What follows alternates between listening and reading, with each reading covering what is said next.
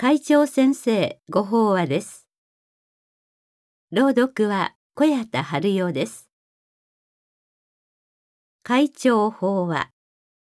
肯定的か否定的か。二話の日光。立正厚生会会長。前向きの力が湧いてくる。人は年齢とともに体のあちこちに支障が出てくるようです。私も体の痛みやそれに伴う若干の不自由を味わっていますが、そうした現実からいくら逃れたいと思っても逃れることはできません。そしてそのような時に心が向かう先はまず辛い、苦しい、困ったものだ。早く元通りに治らないだろうか。といったいわば現状に対する否定です。体の支障だけでなく、私たちは自分の思い通りにならない現実を不満に思い、マイナスのこととして見る傾向があるようです。野菜農家にとっては恵みの雨が、洗濯物を干したり、観光を楽しんだりする人にとっては恨みの雨になるように、心は自分に都合よく働くことが多いのです。ただ、嫌だ、なんでこんなことに、と不満に思ったところで現実はどうなるものでもありません。ならば、嫌だと思うその感情を一旦離れ、客観的に、そして肯定的に現象を観察してみてはどうでしょうか。視野を広げると、心も豊かになると思うのです。私は、この体の痛みは同じような痛みを抱える人を思いやれるいい体験だと受け止めています。そしてもし治った時には痛みもなく普通に暮らせることが今以上にありがたいと感じるはずと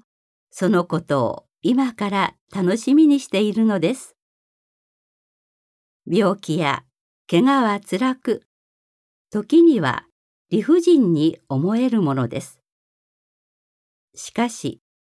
それを肯定的に受け止めれば、その瞬間から今、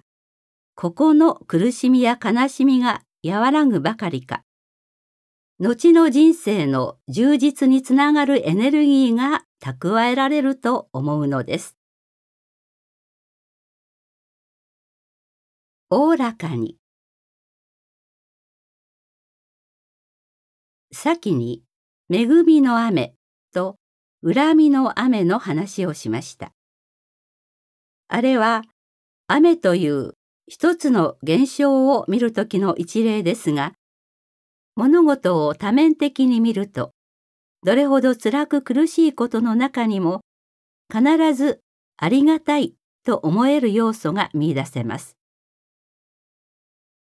なぜなら、この世に無駄なものは一つとしてないからです。仏教学者の木野和義さんは、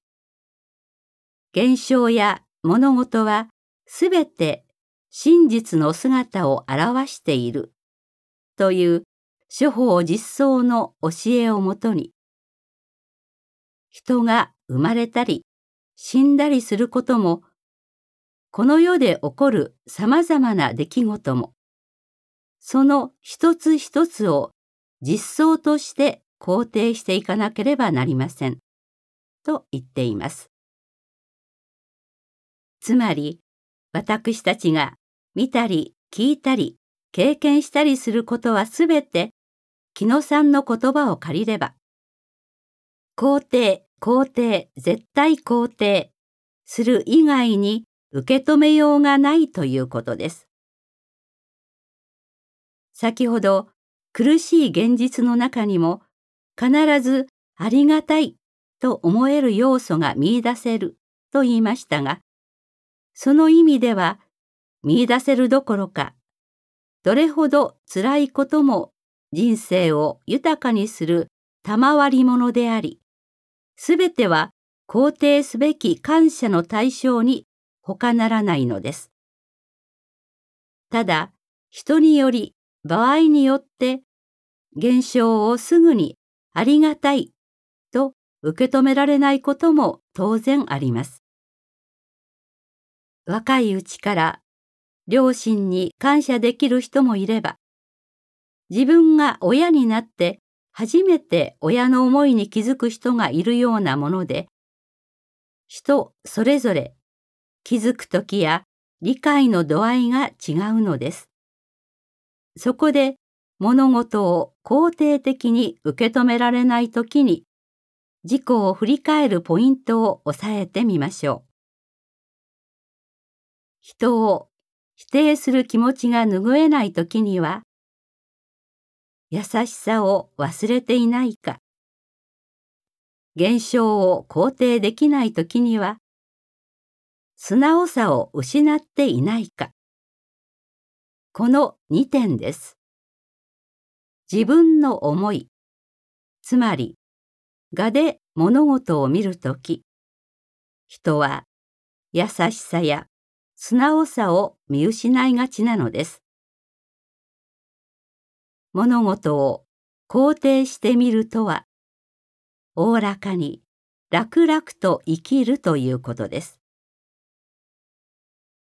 肯定的な見方と否定的な見方の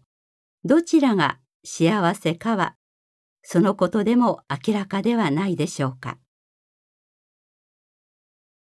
以上で厚生平成29年3月号会長先生ご法話の朗読を終了させていただきます。